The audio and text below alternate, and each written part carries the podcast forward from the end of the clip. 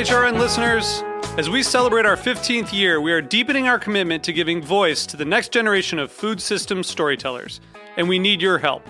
Our internship and fellowship programs help activate new possibilities for underrepresented and underestimated young people through experiential journalism, audio engineering, and production training. Through these unique programs, HRN helps food equity stewards build essential workforce readiness skills that expand their potential and foster economic mobility. Please consider supporting these critical programs. And with a minimum donation, you can be entered to win a dinner for two at an amazing restaurant in one of eight cities and tickets to a concert at a great venue in one of those cities. We have incredible partners across the country who have donated, as they also share our passion for helping to educate the next generation of food systems storytellers. Check out heritageradionetwork.org slash 15 to donate and enter to win today. That's heritageradionetwork.org slash 15 to donate and enter to win today. And make sure you donate before March 31st. Thank you. You're listening to Heritage Radio Network. Since 2009, HRN podcasts have been exploring the wide world of food, beverage, and agriculture. Learn more at heritageradionetwork.org. We talk about food,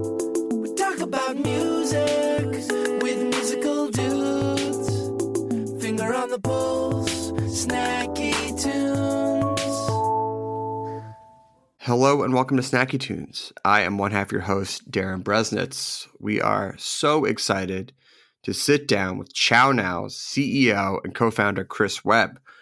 We talk about his lifelong appreciation for food, the start of his company, and where he sees the independent restaurant community heading, and how ChowNow continues to support them.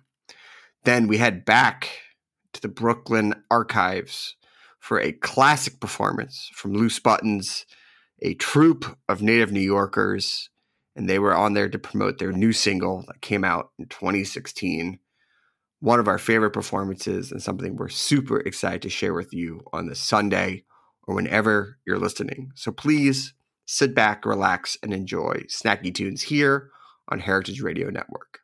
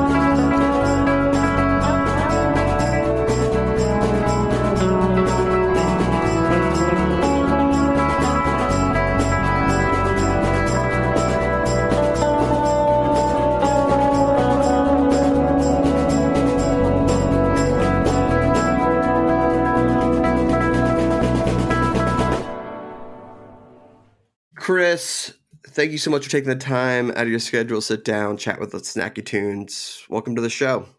Cool. Thanks for having me on. Of course. Um, you know, I was reading about your upbringing in the Toothache magazine, the the latest issue, issue ten, and you had mentioned that your mom's side of the family is European, and I have a similar background where my family comes from Europe, and I think I took it for granted growing up about the appreciation of art and culture and food of not being not to disparage American upbringing, but when I finally got to Europe in like my 20s, I was like, oh, this this tracks so much about what I appreciate in life, especially when it comes to food. Um, how much did that shape you, that European approach to understanding gastronomy? Um, and how different was it from maybe some of like the like the American American kids you grew up with? Yeah, um, I think I was very lucky, and it, it really was a luxury. Um, I I grew up in a middle class family here in LA. Um, as you said, my mom is European. She's from London, British. Her parents were from Germany. They left Germany to escape the Nazis and, and ended up in London. And so half my family is in and around London, and then my dad was from Texas, and, and uh, his his family at the time was was all from da- kind of around Dallas. But to your question, I mean, I, I remember being on a train in Switzerland with my parents when I was probably, or at least my mom and my sister when I was probably six, and having like going into the food cart and having these like most amazing mushrooms. And I, I, still mm. remember it all the, you know, many, many yeah. years. I'm 41 now. So that was, you know, call it 35 years later. Sure. And it was, it was the first time I actually enjoyed having a mushroom. Um, and, and, you know, that, that type of kind of the fact that I remember it 35 or 36 years later clearly right. had an influence on my life. And I hated mushrooms up to that. I think most kids probably dislike mushrooms. I know a lot of adults that dislike mushrooms. I mean, like, it's I the white button mushroom. If I remember yeah. from my youth, it's like yeah. those rubbery raw ones that sat on top of a salad. Totally. And, and so this is on a train. It's not even like a fine dining restaurant. This is on a train in Europe. And it just talks about like how the, the, how much different it is. And, and again, middle class family. It wasn't like we're of traveling course. like class yeah. through like some, you know, uh, yeah, amazing kind of private type coach type thing. And this is kind of everyday eating on a train in Europe. And, and I just remember the mushrooms being so fantastic as a kid um, and, and being so different than anything I had here in LA growing up. So, so clearly it had some influence on me and, and I think quite a bit. And then um, another influence, I, I, think I talk about it in that that uh, toothache article that you're, you're referencing. Mm-hmm. Um, I was very lucky that a, a, very good friend of mine in elementary school, his dad was a very well known, famous chef, James mm-hmm. Beard chef, mm-hmm. and they lived two blocks from my house. And and I'd just go over there and kind of hang out as a kid, as kids do. Yeah. Dad would be in the kitchen cooking everyone food, and again, it was like very elevated. It wasn't your average kind of going down the block to your friend's house. No, no, no, no. It was that kind of exposure, um, and and I think a lot about that. And and I'm I've I fell out of touch with my friend, and I'm back in touch with him. We were actually texting yesterday, and it's kind of oh nice, amazing. Yeah, it's amazing how much kind of your your childhood influences the rest of your life. I mean, I had a friend who I grew up with, wound up becoming a professional chef in Chicago, now in San Francisco.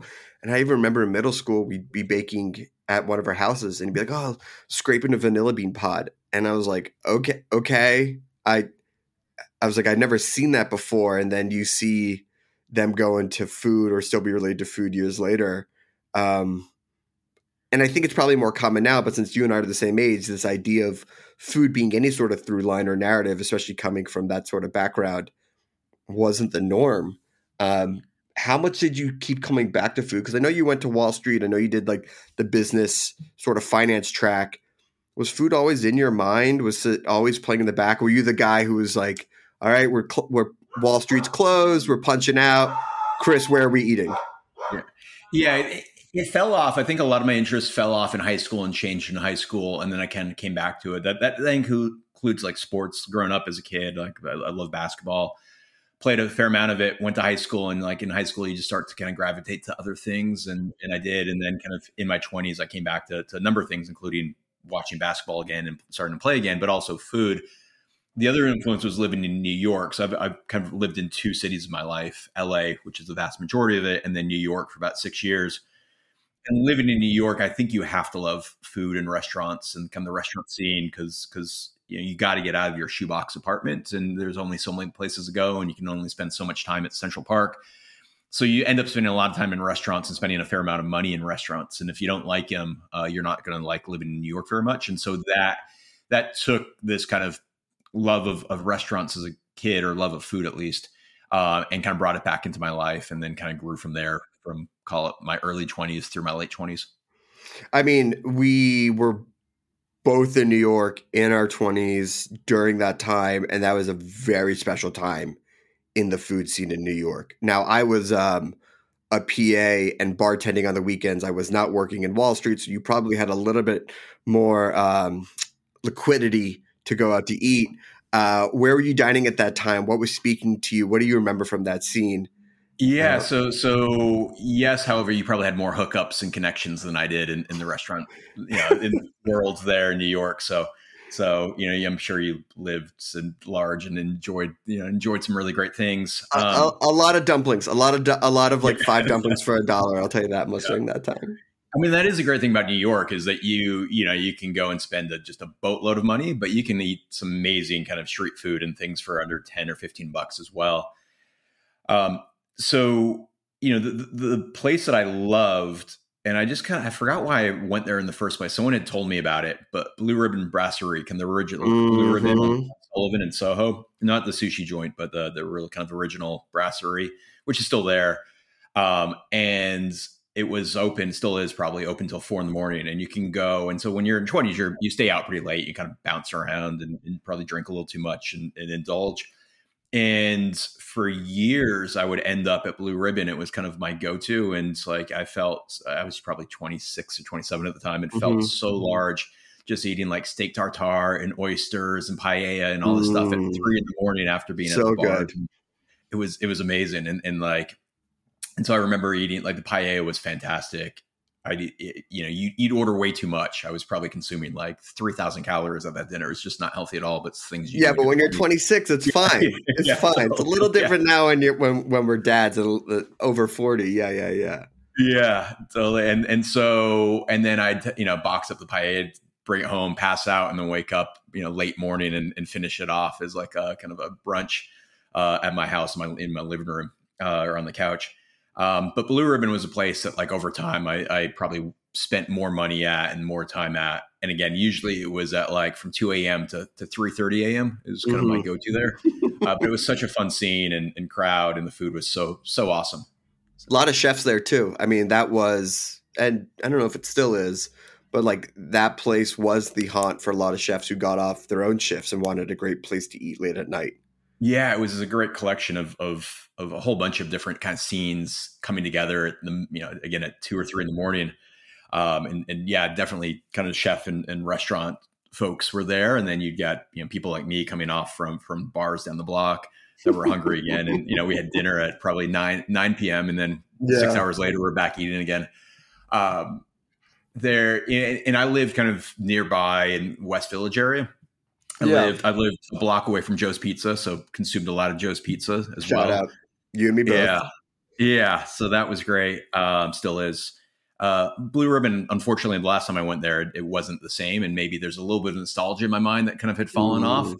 But uh, you know, it, it's been a while for for me. It's been 15 years from kind of the time I was just describing, and things change. Uh, there was also. Blue Ribbon kind of owned this like little block within the West Village. They had the, the mm-hmm. bakery, which was yep. awesome, which is no longer there. They had wine bar, which I think is there. And then they had this tiny little market that was probably about mm-hmm. 250 square feet. And my friend Sasha worked there. I, I, met him because he, he was the GM of it, ran it.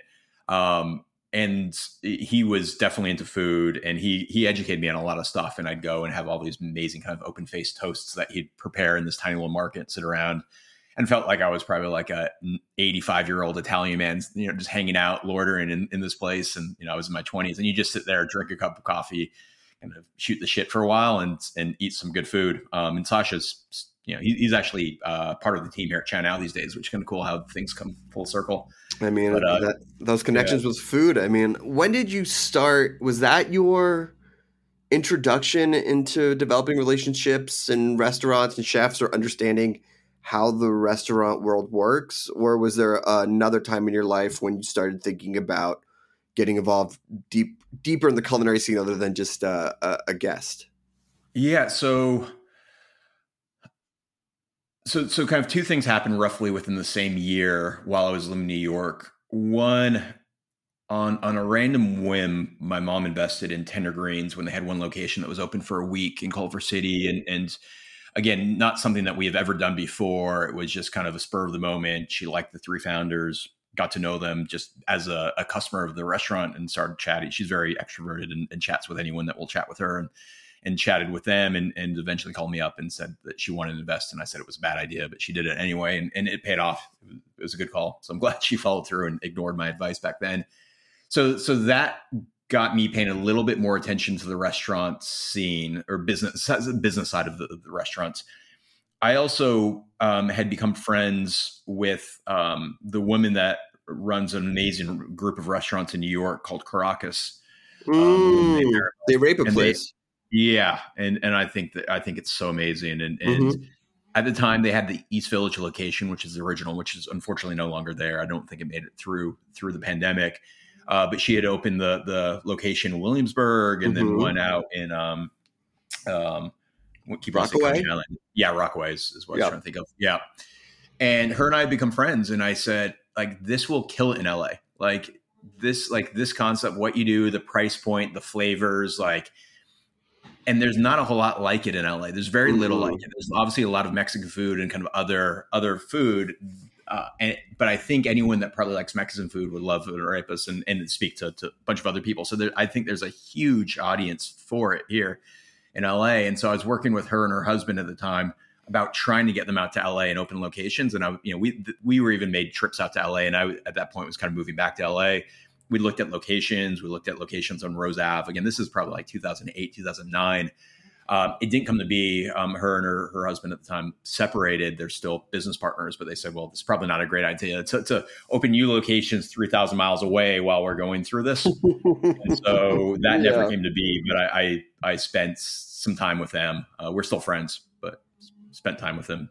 Um, and then is this also when you started to understand the difference between I don't I mean I guess I'll call it corporate like larger restaurants and independent restaurants and what comes with being an independent restaurant especially in this modern economy.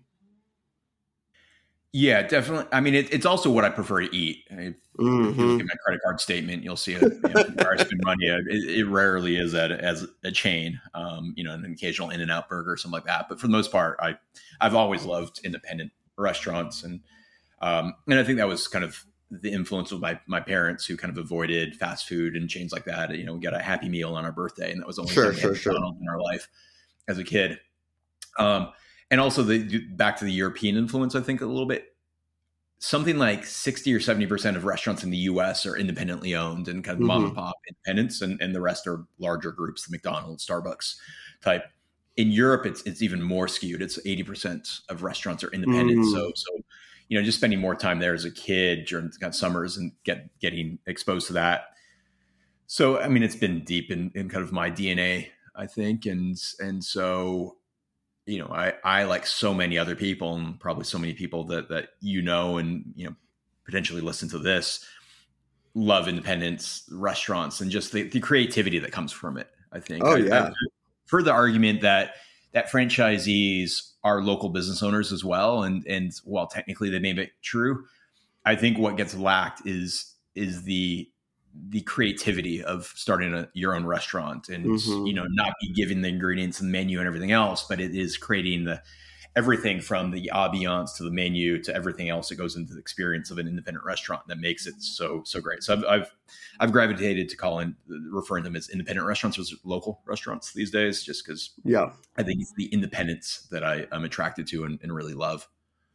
Amazing. Well listen let's take a quick musical break and we come back. I want to talk about the uh, the turn and the start of ChowNow and about what you are doing to work with independent restaurants. We have a song from the archives here on Snacky Tunes on Heritage Radio Network.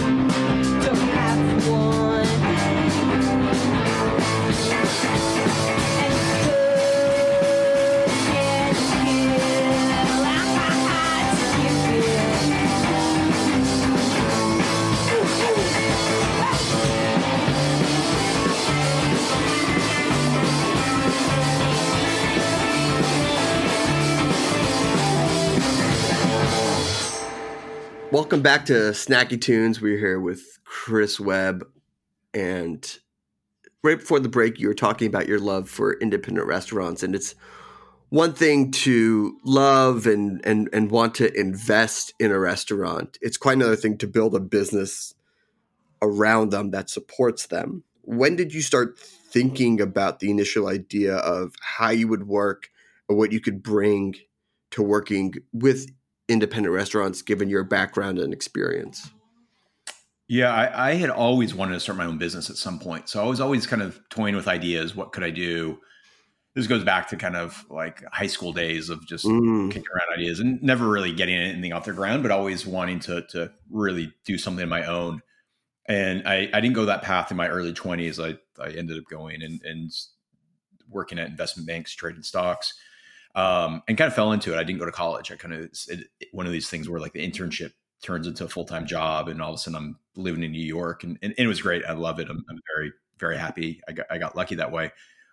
Um, but I had always thought, okay, at some point I'm gonna start my own business. So I was always looking at ideas and, and toying with ideas. I love tech. Again, that was partly kind of growing up in the 90s, the age of AOL and the internet coming to be and mm-hmm, being around mm-hmm. that. And, and so getting that in my you know, I think I was in middle school when that stuff started to kind of come to be in life. And, and so got that. Um, when I started to talk to restaurant owners like Maribel, uh, like the team at Tender Greens, um, one of the founders' name is David. I, I, spent time talking to him on the subject.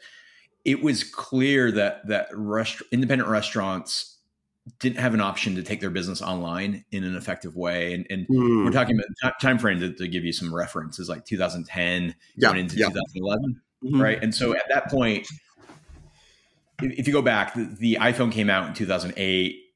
The App Store wasn't originally open; it was only Apple apps for a little bit. About a year and a half later, sure, uh, Apple opened up the App Store to outside developers, and, and so some of the first apps to go in there were from the big chains. So Domino's was very quick to, to build an app yeah. that allowed you to order food. Starbucks was kind of shortly after them, and, and you had all these big chains kind of rushing into to building their own apps, submitting it, and they saw a ton of success. And, and Domino's was very vocal um, on their you know publicly traded companies, so they have to kind of re- re- uh, report things back to their uh, shareholders publicly. And they said, you know, this thing is dominating. We're doing so well. No one wants to call up a pizzeria on a Friday night and put on hold for five minutes and place the order mm-hmm. and read the credit card on the phone. And you know, I, I think people forget how painful it is ordering over the phone.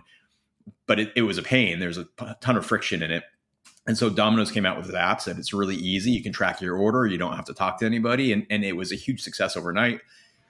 But they also said, we think we're going to put independent pizzerias out of business because this, like, they didn't go as far as saying their pizza may be better than ours, but they kind of implied it. They, they basically said the pizza doesn't matter anymore. It's all about the convenience. Convenience mm. wins. And, and they're, they're very much right on that standpoint. Sure. And so it's somebody that, that fears a world that is just Taco Bell and Domino's and, and nothing else. Uh, the idea came well how do we build a platform that allows any independent restaurant regardless of their budget their know-how how, how technical they are to bring their brand online and maintain that direct connection that they have with their diner base of which many have grown over you know years and years and years. And they have people that want to order takeout from them and, and who do order takeout from them. But it was so inconvenient placing that order over the phone. So the only option when you go back about a decade for independent restaurants was to join something like a Grubhub, or back then it was Eat24. In New York, it was Seamless. They're all now mm-hmm, like Grubhub mm-hmm. these days. And and if you talk to independent restaurant owners, they said like they're taking our customers. They don't share any of the information with us, so we're losing mm-hmm. that direct connection with our, our our own diners. But not only that, they're charging 20 to 30% commissions on every single order. And if you know kind of the margins within the restaurant industry, they're taking all the profits and leaving us with nothing else. It's so wild. And, yeah, and we were hearing this a decade ago. It's, it's only got worse since then. Mm-hmm. And and in New York, you know, New Yorkers are very outspoken uh, most of the time, and, and, so they were. I would talk to some of the restaurant owners. They're like, "Yeah, it's like the new mafia." They'd come in. They're like, "Okay, now we're going to charge you fifteen percent of that yeah, order." Yeah, and yeah. later, when they have like a few more customers using, they're like, "You know, now it's seventeen percent." And year after year after year, that commission just kept going up and up and up, and so it wasn't a good option and so the original idea for ChowNow, which is still the core of what we do a decade later, is to allow any independent restaurant to get online, have their own ordering system, whether it's order on their website for the right restaurants building their own branded apps, if, if they need their own branded apps, giving them a customer database, helping them with automated marketing, basically everything that Starbucks, Domino's, and others have built put it in a box and offer it for a hundred bucks or a couple hundred bucks a month to independent restaurants. And, and we now have about 22,000 restaurants on our platform that use our system. Um, and, and we've launched different product lines and a whole bunch of different features and restaurants now it's kind of uh, we offer it a la carte so restaurants can pick and choose of which you know what they need of what we offer um, but it's it's uh, we've been very lucky we've we've grown nicely and i think we tapped into something that was needed and, and continues to be needed going back to those early days um, how did you convince those original customers or or or partners, if you will, of independent restaurants to work with you, given that the only thing in the marketplace was these very predatory types of businesses? Yeah. So even back then, and it's hard to imagine, one, when we launched, fax machines were still actively being used at restaurants, which is kind mm-hmm. of crazy to think.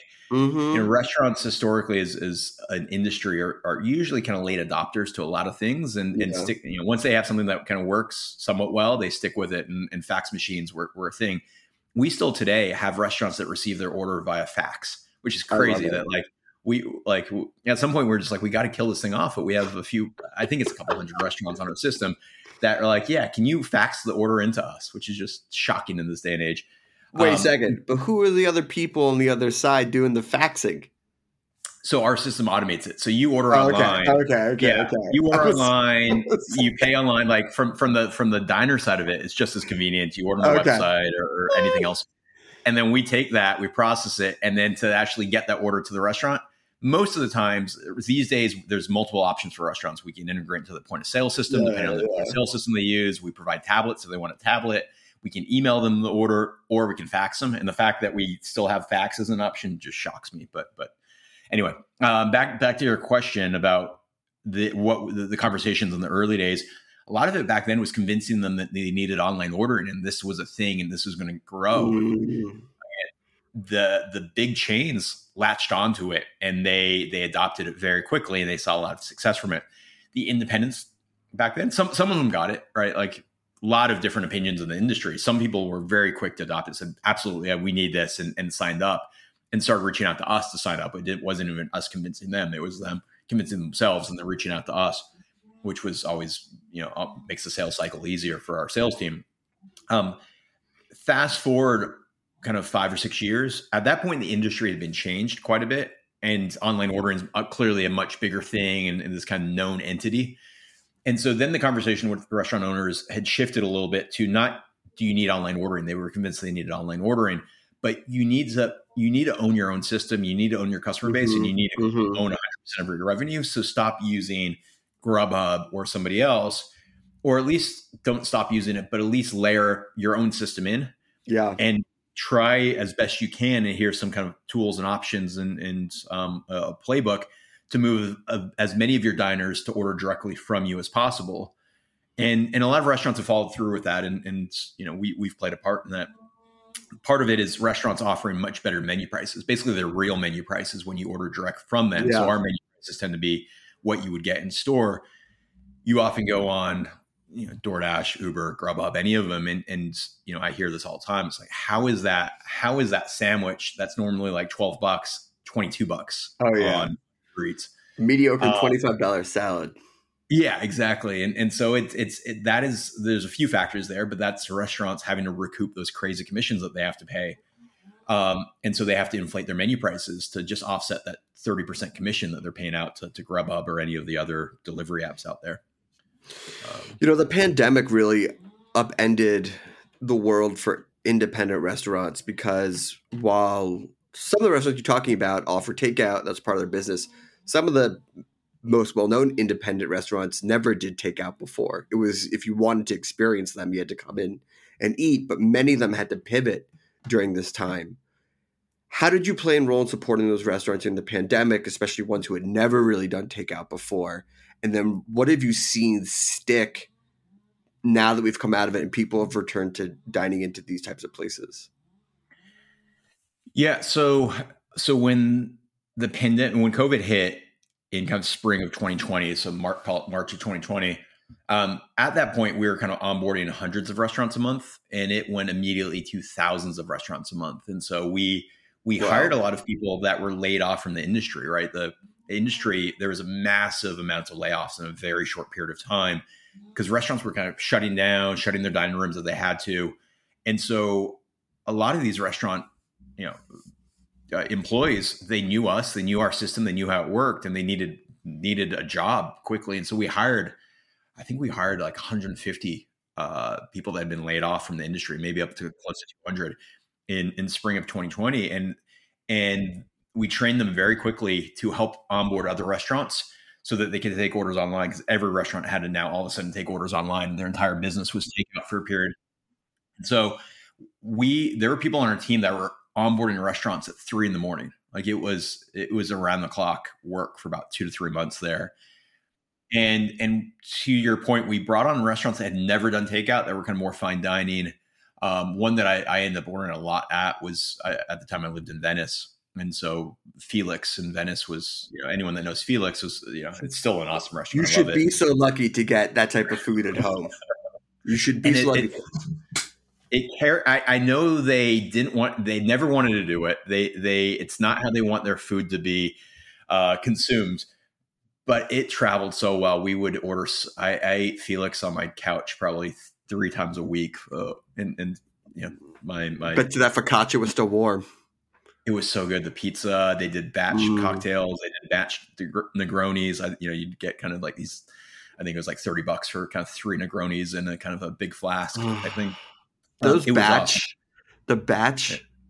cocktails from everyone, like getting a perfectly made martini from a place like Friedman's or something like that. I was like, I know people are struggling right now, but I'm gonna take a little bit of joy in, in this in this perfect drink that I don't want to make for my home bar. Yeah, I mean, I, I, remember the orders that we got from Felix, the meatballs, the, the you know, you get like uh, one of their pizzas, a meatball, maybe a pasta. Actually, I don't. The, the pasta, I think they were doing pasta kits, um, and we did mm-hmm. that a mm-hmm. couple times as well. But but anyway, put put on plenty of weight in a short period of time because of because of Felix. um, and and I thought the food traveled so well, as did many other people, because they, yeah. they, did a, a, decent amount of a, lot of lot, lot of orders. Um, I think people were very happy that they could Felix at their, their house over that mm-hmm. time period. Um, but Felix no longer offers takeout, which I was kind of disappointed in, and not for business reasons and ChowNow reasons, for customer personal, reasons, personal, personal reasons. reasons. Yeah, and I think a lot of other people feel that way. I was hoping that they'd take over the restaurant next door and just run it as kind of like a, a takeaway, kind of like uh, Gjelina does their takeaway uh, out, of, out of the space next door. Um, but what we have seen is is some of those kind of Felix stories that like they had to to bring in the revenue to just stay alive, and then when the dining room reopens, they they turn it off. That that's a little bit more rare. What we have seen is restaurants really see the revenue that comes from it and create a very specific limited menu just for takeout uh, that works well, that travels well, that they can kind of do where, where it doesn't screw up their the kitchen for the dining room. Um, and we see a fair amount of that as well. And I think that's kind of going to be settled into the new normal. Yeah, I mean, I think this hybrid model has definitely worked, and I've seen some restaurants who have completely moved away um, from relying on Grubhub or DoorDash or any of these ones, and have their own ChowNow platforms. I think of Homestate, I think of Ronin. Um, but obviously, you know, as that deflated a little bit of people who just saying we're going back to this type of in dining um, only and we're not going to need the ChowNow services. How have you had to pivot as a business? How you know was there any tough pills you had to swallow especially as you know it's not your fault it's just things inflated and then deflated? Yep. Yeah so you know as, as i kind of view the world and, and you know we're now entering the second decade of our life at ChowNow and i think about kind of what does that have and, and kind of think about it as like ChowNow 2.0 in, in a sense our core product, the, the, the, one that we originally launched with, that we've been building out and adding features and making better and better over time, it is still awesome and still used by many, many thousands of restaurants. And every single day, we have more thousands of not thousands, but we have restaurants signing up every single day to, to use that that product and that that suite of software that we provide them. And they can pick and choose how they want to use it and brand it for themselves and use all the customer data that comes off of it, however they choose.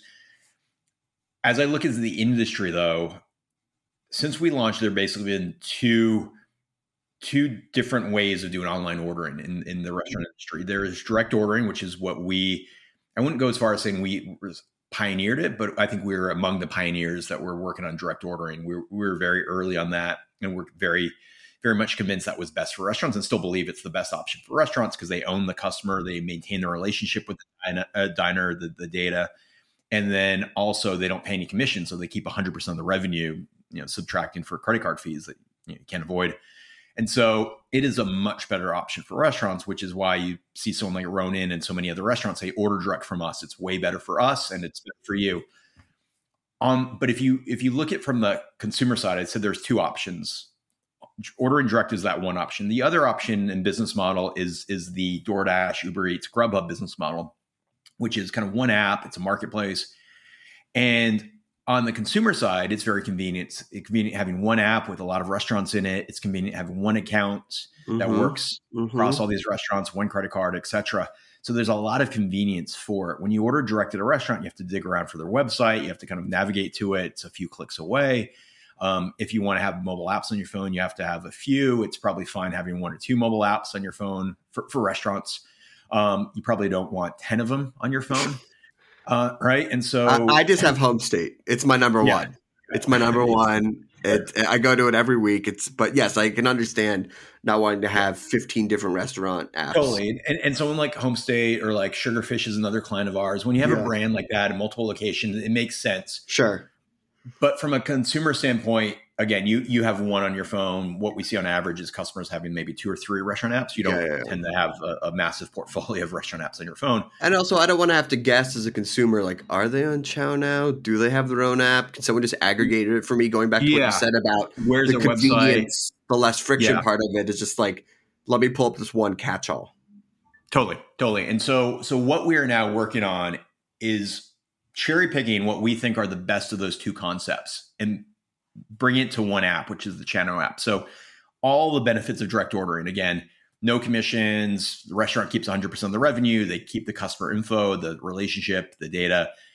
But the convenience of one app, one place to go, one, one customer account. And so we think that's the best of both worlds there. And that's what we're working on right now actively. So the ChowNow app um, is something that we, over this year, we invested quite a bit into. We think that, I think personally, the app's got quite good. We've made reordering super simple, so you can find your favorite restaurants, reorder the same dish, the same order from the same restaurants. You can discover other restaurants on our platform. You know that the restaurant when you order on ChowNow, 100% of the revenue is going, so you don't have to dig around from you know different websites, um, different apps. And so we believe this is kind of the future of what the industry needs. And so we now are allowing any independent restaurant to join the join our marketplace. You don't have to use the full suite of software we think the industry needs an alternative. We don't think the current path of delivery apps is sustainable. If you talk to restaurant owners, many of them are very vocal. Um, you know, Caitlin and is obviously over at Ronin is very vocal, but she's one of many that are very vocal. And so we want to build a competitor out there. Um, I, I think Resy has done a good, very good job changing the industry. When they launched, um, Open Table was a monopoly. There was no one that was close to Open Table, and, and restaurants hated the fact that they gave up money on every single cover to Open Table. Resy launched and said, screw it. Like we're not going to charge you per cover. You just like use the platform. And, you know, if you get, you know, a thousand bookings for, from us per month, like awesome. You don't have to pay us thousands of dollars just for that.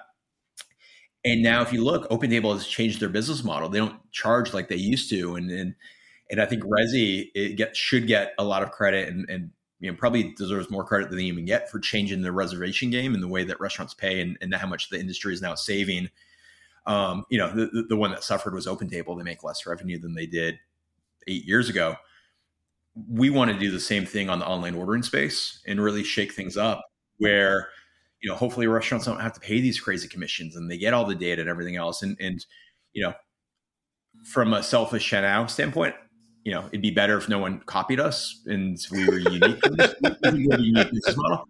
But I also don't think that Uber and others can change their business model at this point. I think they're kind of stuck, given how much money they make on every single order. They they'd really put themselves in tough, tough bind. And so, anyway, we we are actively working on the ChowNow app. We we think it should be an alternative to Grubhub, Uber Eats, and others out there and something that restaurants really want to be a part of and don't feel like they need to be a part of. I think, you know, unfortunately they feel like they need to list on on Uber Eats. We hate well, that. We, we want them yeah. to be want to be a part of it, not feel like they need to be a part of it. No, I know, and, and that, I think it just comes with time and building community, um, which I think you guys are doing a really good job of. And um, I'm excited to see where the app goes. I will definitely be continuing to use it and things like that. Um, I want to ask one more question uh, before before I let you go, because now that you're a dad, now that you're traveling, now that the world is reopening, um, you know, you had your own mushroom moment as a child. What food moment are you hoping to share um, with your family that obviously they don't need to follow in, in the same footsteps, but maybe puts them on their same culinary journey that you started when you were a kid? Yeah, I, I think it's just exposure to, to different types of food. Uh, our son is three. We take him out with us almost wherever we eat these days. Some exceptions. There's a couple date nights here and there, but of but course he, he eats a lot with us. Yeah. Um, and and we tried to offer him everything that we're eating. Mm. Um, I've now been to in uh, Crudo y Nudo on Main Street uh, a couple mm. times, and, and he's been with us every single time. The first time we went, we had ordered two of their uni taco little mm-hmm. dishes, which are delicious. Um, one for me and one for my girlfriends. He ended up eating my entire thing. I didn't even, I barely got a bite of it. Um, and so a three year old eating uni, I, I, didn't think he was going to, I just offered him a bite. I thought he thought it was going to be disgusting and, and he wanted to finish it. That said, we just went this past weekend, intentionally ordered three, one for him, given kind of what happened last time where I didn't get one, and he didn't want to touch it. He was just like not in the mood for it. So, you know, this, you know, kids, toddlers are fickle, and you don't really know what you're going to get any day of the week. So, but you know, we we offer him everything we can anytime anytime we try something. Awesome. I love it. Well, Chris, thank you so much for taking the time with us. Uh, if people want to follow along with uh, the developments of the company or just put the app on their phone, where can they go for the company? And then where can they go to follow you for your own adventures? Yeah. Um, so, you know, a plug for the ChowNow app. We think it's getting very good. We've been investing in it. We have a bunch of new features rolling out into the ChowNow app. So you can get it in the, the App Store or if you have an Android in the, the Play Store. Um, that's number one thing. Uh, my handle on Instagram, which I'm starting to post a, just a tad bit more after taking a couple years off, uh, and which is why I have to actually look up my handle to verify it because I just haven't talked about it for a while. Um, it's well, good. One, the channel, I follow. Yeah. I follow. Okay. I enjoy, yeah, I enjoy your trips. I, I, had two personal goals this year that I set for myself. One was posting more uh, of just food and restaurants and channel on Instagram. Uh, so so I'm working on that. So um, not the easiest handle, but CW3BB. Um, so CW3BB, and then the ChowNow account is much better than than mine and much more active. And we have some really good people working on that, and that's just at ChowNow. Yeah, yeah, yeah, yeah, yeah. You, you're you're at the luxury of hiring someone who is saying who like, knows what the hell they're doing. Yeah, who knows what the hell they're doing. Yeah. yes, yes, yes, yes. Um, and uh, not to um, take a wild swing, but probably younger than the two of us, I would say as well.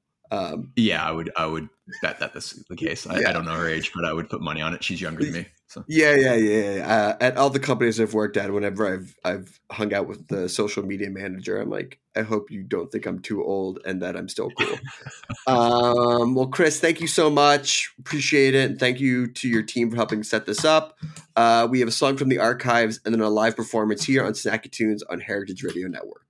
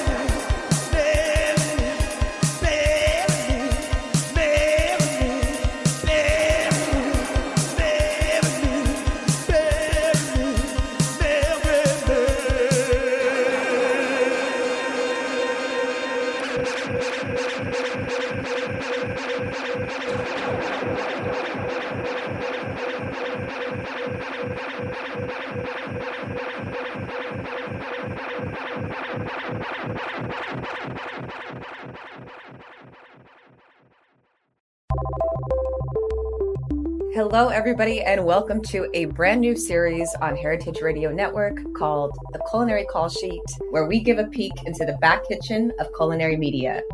I'm your host, April Jones. And I'm your co host, Darin Bresnitz. Part of why we started the show was to offer an unofficial mentorship for anyone who is interested in learning about all aspects of food and video, whether that's TV, social media, online, or just something you want to do for fun. Absolutely. What was once niche or a little silly, as I'm sure you remember, Darin, when we started out, Yes, ma'am. has now become such a massive playing field for so many creatives using food as the medium. It's something that has driven us professionally and personally for so many years. What excites me the most about this show is that we're going to sit down with some of the industry leaders to hear how they made it and what drew them into this industry. With 20 years in the culinary production game ourselves, we're hoping we can give, through these conversations, an insider's view into personal stories from the field, as well as an in depth behind the scenes look into some of the most popular food programming in today's evolving culinary media landscape. We'll be covering everything from how to style your food to how to license IP to developing your own ideas and some tips from the masters of how to host your own show. Yeah, it's a little bit of conversation, how to, and how do you do the things that you do in culinary media, which I'm so excited about. I love so many of the guests that are coming on this season. We have talent from Food Network, from Vice Media, Eater, Refinery 29. We've met some of the best people in the world, both in front of and behind the camera, and we're bringing them all together to share their stories, their delicious adventure, and their unique journey into this crazy world.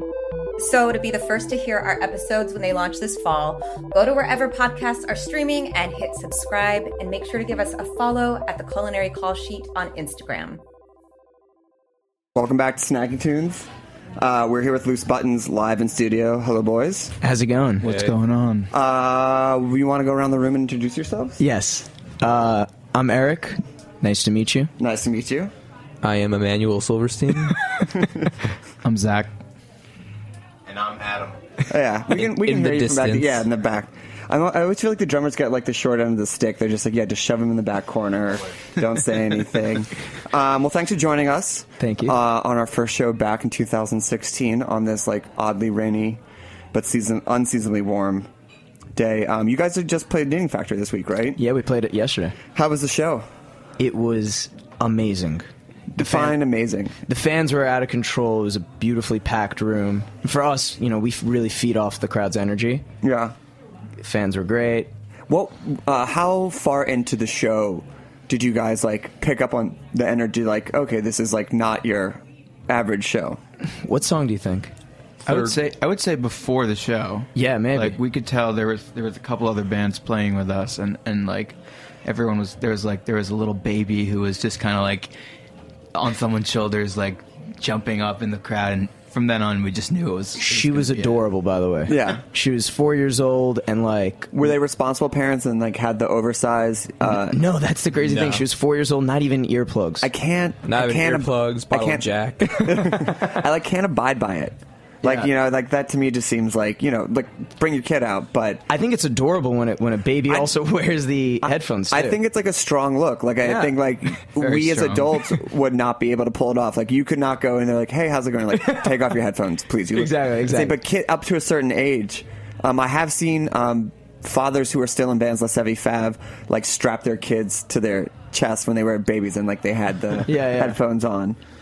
I, I mean, I wish her parents put those headphones on. Yeah, or maybe they forgot them, or I don't know. I mean, the hearing's going to go one way or the other. You just want to like hold it off uh, as long as possible. Exactly. Exactly. Um, so how did you guys all all meet? And you grew up together, right? yeah. So I have known Zach now for like eleven years, twelve years. We've been playing music for pretty much that long. Yeah, these guys are 50 for people who. Uh, Uh, yeah. So we we met in sixth grade, and like literally, like I think the second day of school, Zach and I just started playing music together, and we've been doing it ever since.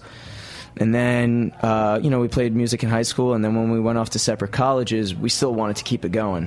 Um, and I went to the University of Miami, and uh, my freshman year roommate is this guy right here, Manny. And uh, we then we brought him on board, and then we stole the best drummer on campus to round us out, and now we've got Swagman Jones, aka Adam. uh, sitting in the back corner. How has um, it's interesting. It's it's like you know it's like young love in a sense. Like you you know you grow together. So did you guys push each other um, like to develop differently, or how did you guys develop um, your writing your writing um, talent, like your skills? Like were you like, hey man, you got to practice a little bit more. Like I'm getting a little bit better than you. Like how did that kind of evolve over the years? Definitely. Uh, I mean, Zach is probably pushes me um, subtly and subconsciously, probably the most of any member in this band, and uh, definitely like it's this kind of this back and forth where we kind of wa- I watch him grow because you know he went to different colleges me, so he, whenever we'd meet back, you know during our breaks, I'd see how much he's grown as a musician, and that's my motivation to then catch up to him. And I can't speak for him, but that's kind of my motivation there a little bit. Well, yeah. I mean, I, I went to a very different school. I went to Wesleyan. I don't know if anyone, Yeah, you know Wesleyan. I've been there. Yeah, yeah. It's a kind of a crazy place. So huge music scene, a lot of weird music. So, Mm-hmm. Yeah. so, but but we kind of took that, you know, as an advantage, I'd say, and like Exactly. kind of expanded our horizons in while we were at school. So Exactly. Uh, cool. Let's hear a song. Why don't you play us a, a tune? We love tunes. Okay, great. What are you going to play first? What about Thrill? let's do it. Okay, cool. Thank you. I came up with that one. Uh, Loose Buttons live on Snacky Tunes.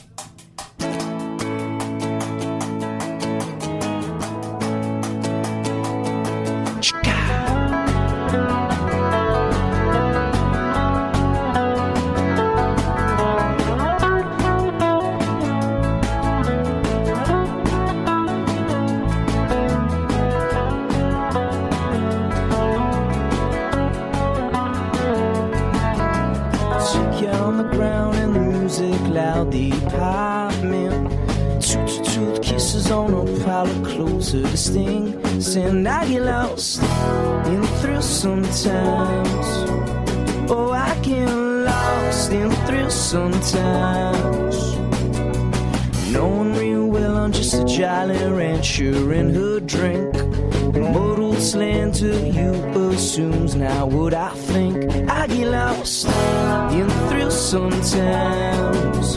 Oh, I get lost in my thoughts sometimes. Yes. No, I won't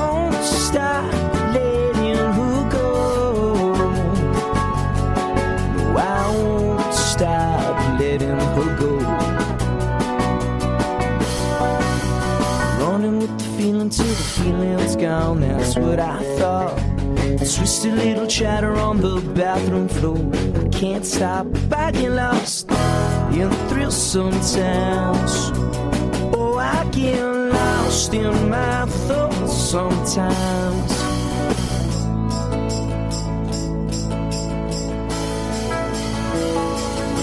No, I won't stop letting her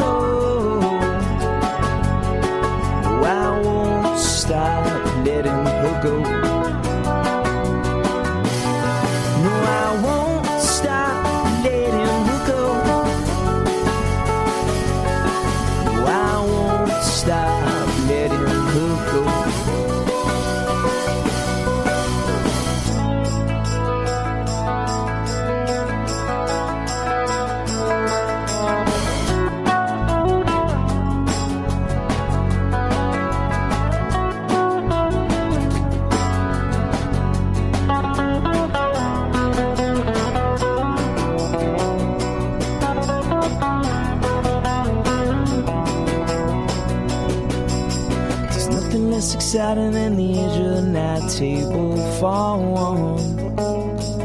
For a second, the temptation felt more than just fun.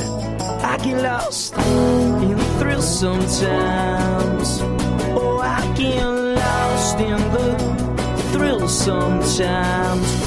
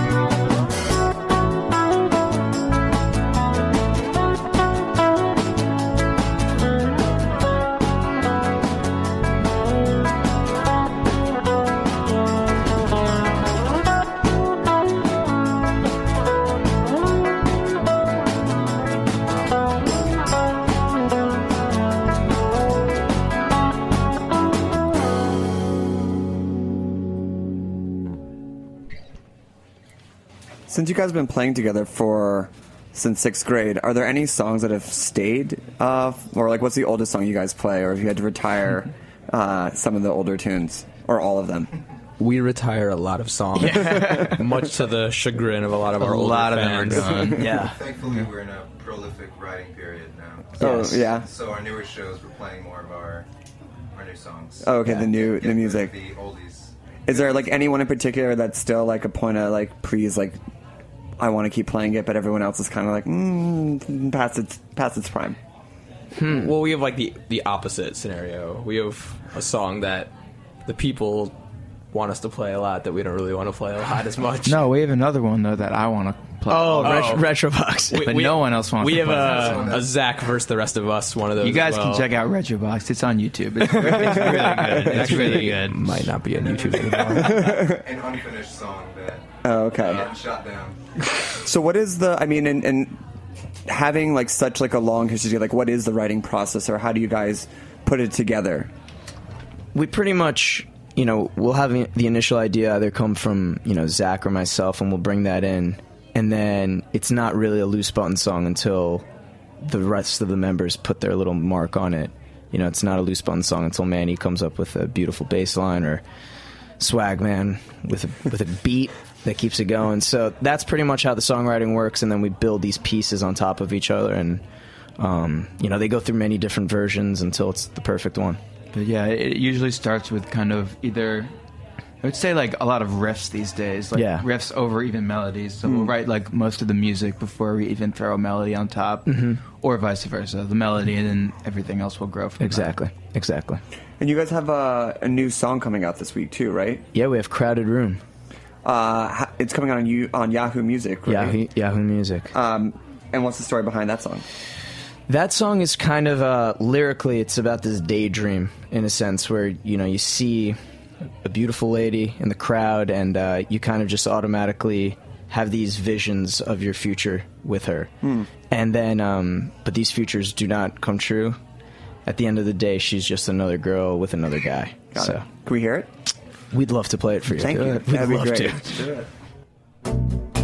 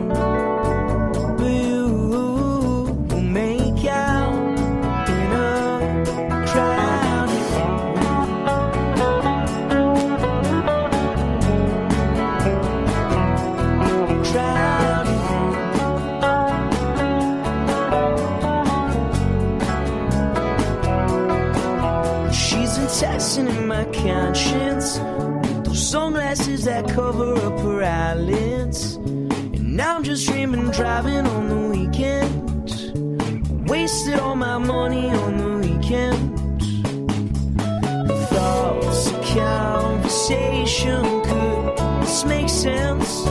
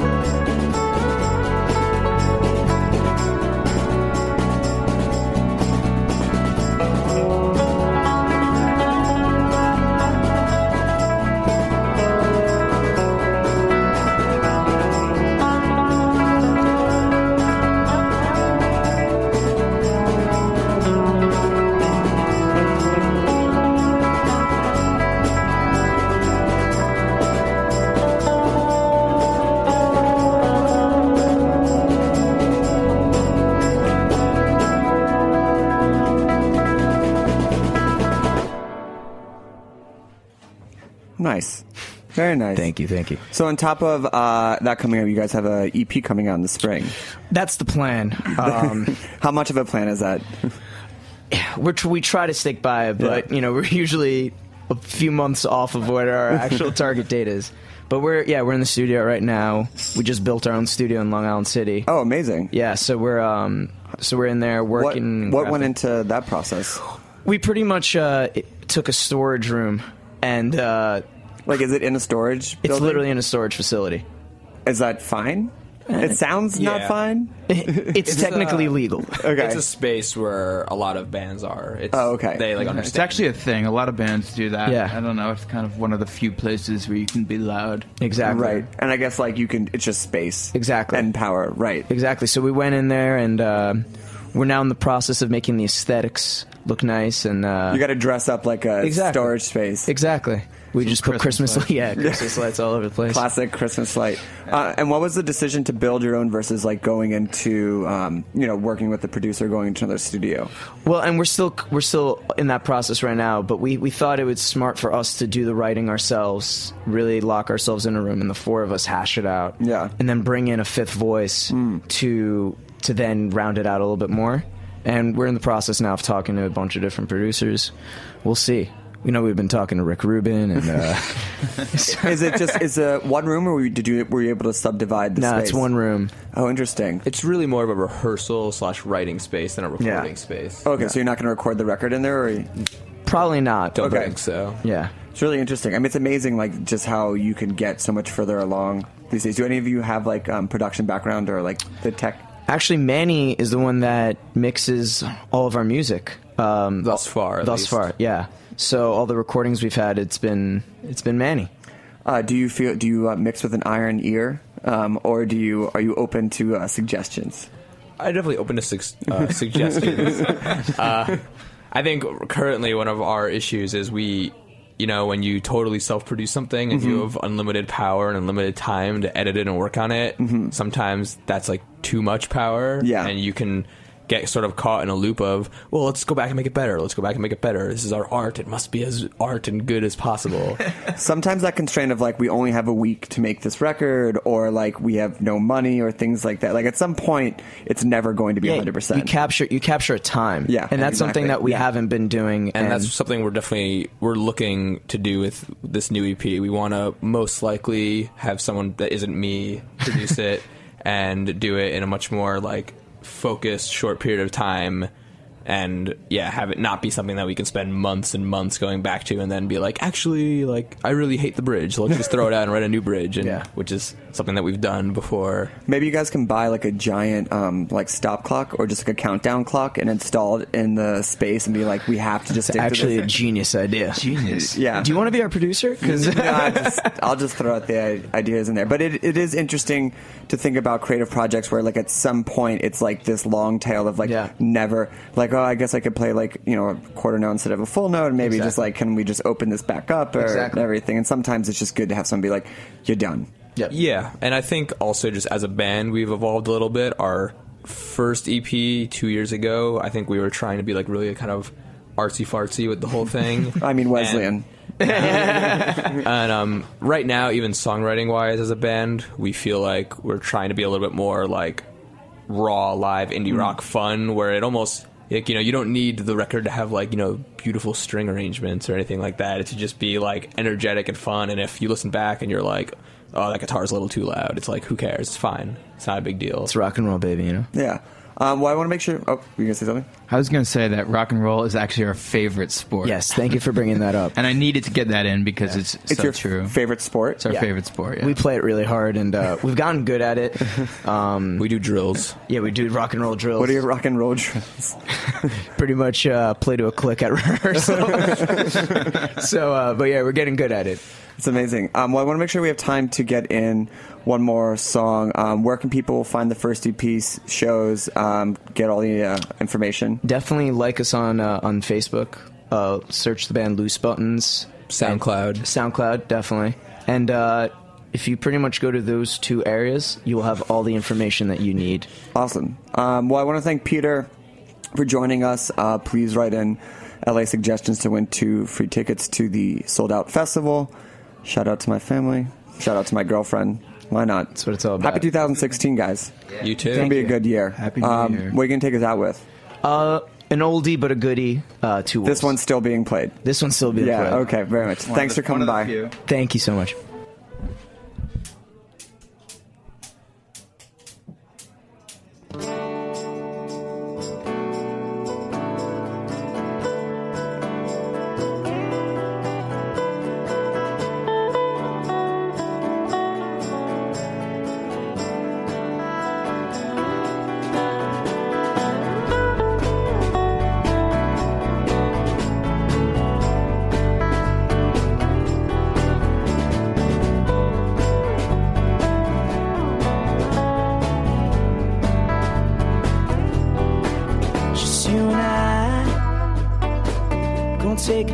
Gonna spend some time, little bit of money.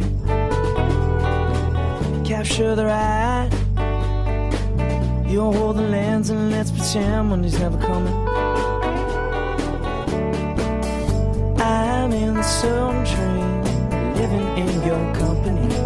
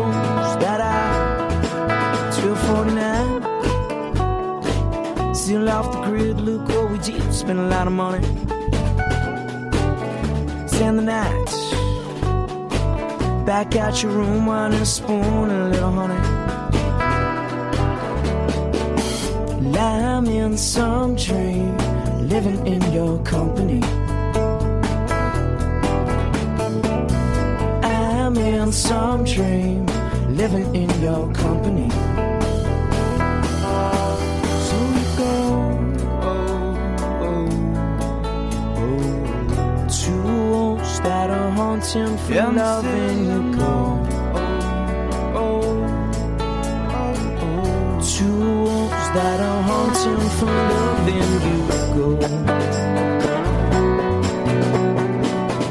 Two wolves that are haunting from loving we go.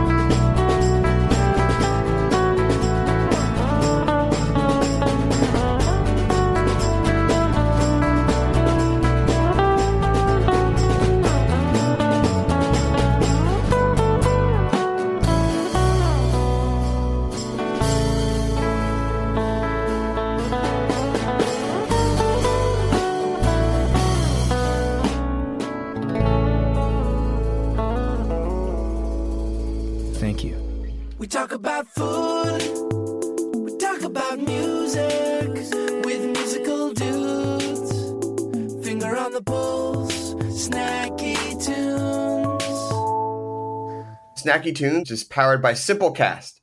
Thanks for listening to Heritage Radio Network, food radio supported by you. Keep in touch at heritageradionetwork.org slash subscribe.